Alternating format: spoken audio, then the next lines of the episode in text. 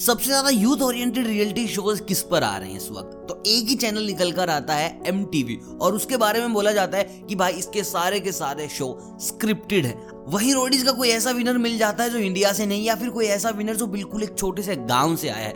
वहीं दूसरे शो की बात करें तो कुछ ऐसे fabulous singer hip hop artist मिल जाते हैं, जिनके गाने आज हर गाड़ी में बज रहे हैं, हर पार्टी फ़ंक्शन में बज रहे हैं। और भी हर तरीके के रियलिटी शोज़ हैं इस चैनल के ऊपर MTV का इन्फ्लुएंस सबसे ज़्यादा है और हर कोई यहाँ पर जाना चाहता है। मतलब कि कोई भी बंदा पकड़ लो, आप हर दस में से आठ बंदा बोलेगा, यार प्लीज़ मुझे रोडीज में डाल दो स्प्लिट में डाल दो लव स्कूल में डाल दो, या फिर मुझे MTV हसल में डाल दो बिग स्विच कर लूँगा मतलब कि यार, इतने सारे रियलिटी शोज़ हैं जहाँ आप रातों रात फेम कमा सकते हैं, लेकिन 95 परसेंट बंदों को ये नहीं पता कि रोडीज के अलावा ऑडिशन कैसे दिए जाते हैं। लोगों को सिर्फ़ एक चीज़ पता है, वो है रोडीज उन्हें पता कि भाई रोडीज ऑडिशन तो हमारे बड़े शहर में हो ही जाएँगे, वहाँ पे चले जाएँगे सर्टिफिकेट मिलेगी, वहाँ पे भर देंगे सिलेक्शन हो जाएगा दैट सोल लेकिन बाकी के शोज़ उनके बारे में किसी को पता ही नहीं कि भाई स्प्लिट्स विला के लिए कैसे ऑडिशन दिया जाता है लव स्कूल के लिए कैसे ऑडिशन दिया जाता है। उसके बाद जो तीसरी चीज़ आई एम हसल जो सबसे बड़ी चीज़ है इस वक्त एम के लिए, उस पर ऑडिशन कैसे दे? Nobody knows about it और करीब करीब 95% बंदों को तो यही नहीं पता कि एम की फुल फॉर्म क्या है। तो भाई कमेंट करके बताओ मेरे को कि एम की फुल फॉर्म आखिर क्या है। इतना सारा एम तुमने घोट के पी लिया, ये तो पता ही होगा तुम्हें। देखिए, सबसे पहले हम बात करते हैं रोडीज की, कि रोडीज के ऑडिशन का क्या सीन है। आपको पता है, लेकिन मैं आपको फिर भी ब्रीफ बता दूँ, जैसा आपको टेलीविज़न पे दिखता है, वहाँ पर बिल्कुल भी वैसा नहीं है।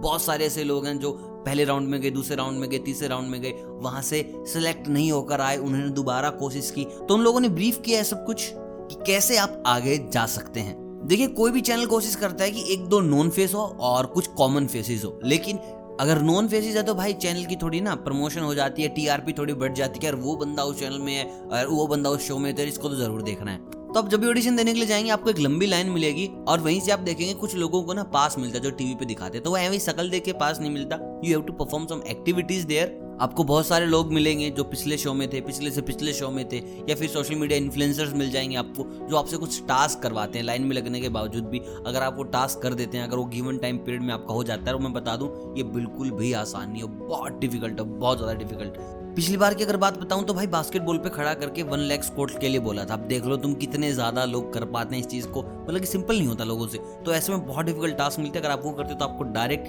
पीआई राउंड में जाने की मिलती है परमिशन अब पीआई राउंड में आपको बता दूँ क्या है? P I is a personal interview round जो आप टीवी पे देखते हैं कि सामने रणविजय हैं प्रिंस हैं और दो चार लोग हैं। लेकिन उससे पहले भाई आपका होता है जीडी यानी कि ग्रुप डिस्कशन और ग्रुप डिस्कशन भी आपका एक नहीं होता। आपके दो ग्रुप डिस्कशन होते हैं। एक तो होता है आपके करीब करीब 25 बंदों के साथ, जहाँ पर आप बोल रहे हैं, फिर एक होता है आपका 12 से 15 बंदों के साथ। अगर आप इन दोनों ग्रुप को क्लियर कर जाते हो, अगर आपको लगता है कि यार आपकी बातें लोग सुन रहे हैं, और आपके जो फार्म में चीज़ें भरी हैं, सबसे इंपॉर्टेंट वो ये। देखिए, सबसे पहले मैं आपको बता दूँ, अगर कुछ लोगों को ऐसा लगता है कि भाई गालियाँ वालियाँ लिख दूँगा तो बुला देंगे। हाँ बुला लेंगे, आपकी बेजती करने के लिए बुलाएँगे। और होता भी नहीं हर बार की बुला लेते हैं, कुछ गालियाँ वालियाँ लिख दी तुमने, कुछ ऐसा ही लिख दिया कि बहुत ही ज़्यादा गलत है। बुलाएँगे, धोएँगे, इज़्ज़त खराब करेंगे और तुम्हें भेज देंगे। तो ऐसे ऑडिशन का कोई फ़ायदा नहीं, जहाँ पर इज़्ज़त खराब की जा रही है। लेकिन अच्छी चीज़ है, तुम सेंसिबल चीज़ें लिखो और कुछ ऐसी चीज़ें लिखो जहाँ लोगों को बात करने का मौका मिले। कुछ ऐसा तुम्हारी लाइफ से कि यार ये चीज़ बता दें तो सामने वाला पक्का बुला रहा है। बाकी जीडी में अपने पॉइंट ऑफ़ व्यू ऐसे रखना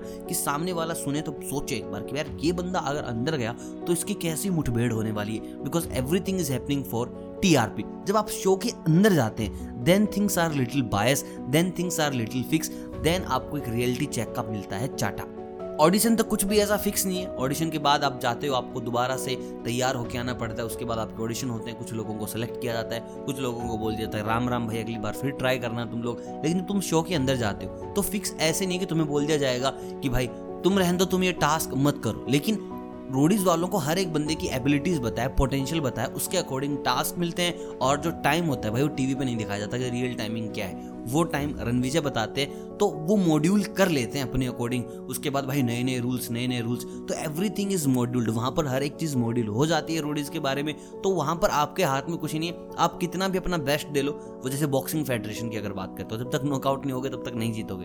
तो वैसा ऐसा गेम भाई यहाँ पर भी है। दूसरी चीज़ आती है स्प्लिट सिला तो भाई स्प्लिट सिला के लिए ओपन ऑडिशन बिल्कुल भी नहीं होते हैं। अगर आप सोचते हो कि भाई कोई लाइन है, वहाँ पे लग जाऊँगा और ऑडिशन हो जाएँगे तो ऐसा बिल्कुल भी नहीं है। ये सारे के सारे मॉडल हैं जो काम कर रहे हैं किसी न किसी एजेंसी के थ्रू और स्प्लिट्स विला में एजेंसी के थ्रू ही जाया जाता है। जैसे भाई आपको फ़िल्मों में काम करना अगर आपको अपना अच्छा पोर्टफोलियो चाहिए सो आप कहाँ भागोगे? आप जाओगे डब्बू रतनानी के पास कि भाई मेरा पोर्टफोलियो कर दिए कि तेरा पोर्टफोलियो कहीं गया तो कहीं ना कहीं काम ज़रूर मिल जाएगा। तो बहुत सारी मॉडलिंग एजेंसीज हैं जो मॉडल्स को हायर करती हैं, अपना काम करवाती हैं, और जब भी ऐसे शोज़ वगैरह आते हैं तो वो लोग कॉन्टैक्ट करते हैं मॉडल एजेंसी से। क्योंकि तुमने यार वहाँ पर बंदे भी देखे होंगे, कहते हैं ना, बिल्कुल ऐसे लीन ड्रीम सारे के सारे मॉडल होते हैं। दूसरी चीज़, अब भाई मॉडलिंग के साथ साथ अगर आपने रोडीज कर रखा और आपका चेहरा ठीक ठाक है तो भी तुम स्प्लिट्स विला में जा सकते हो, क्योंकि तुम देखते हो यार रोडीज वाले कोई ना कोई वहाँ पे पक्का ही मिलते हैं। और उसके बाद बात आ जाती है कि फिक्स है कि नहीं है। भाई, तुम शो में चले गए वेल एंड गुड अब उसके बाद देखा जाएगा कि तुम्हारी टीआरपी क्या है, तुम्हें शो में रखना चाहिए कि नहीं रखना चाहिए। पब्लिक तुम्हारे ऊपर रिएक्शन कैसे दे रही है, कैसे नहीं दे रही है,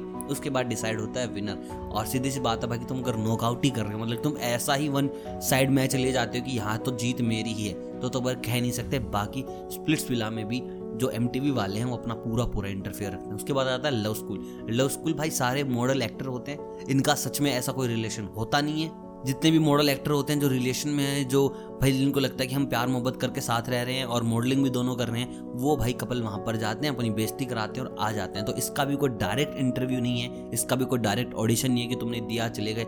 ये भी मॉडलिंग के ही थ्रू हो रहा है। अब बात करते हैं एम टी हसल कि हसल पे कैसे आया जाता है। तो हसल के लिए मैंने एक पूरी डेडिकेट वीडियो बनाकर रख रखी है। वो वीडियो आप कंप्लीट देख सकते हैं, जहाँ पर हसल को बिल्कुल एक्सप्लेन किया जाता है कि यहाँ ऑडिशन कैसे होते हैं। फ़र्स्ट जो सीज़न था, उसके ऑडिशन कैसे होते ऑडिशन सेकंड जो सीज़न आएगा, उसकी भी मैंने सारी अपडेट्स दे रखी हैं। तो आप वो वीडियो वहाँ से देख सकते हैं और आपको हर एक चीज़ जानने को मिल जाएगी। तो दोस्तों, ये है एम की रियलिटी शो जिनको आप बहुत ज़्यादा देखते हैं और चाहते हैं कि वहाँ पर जाया जाए।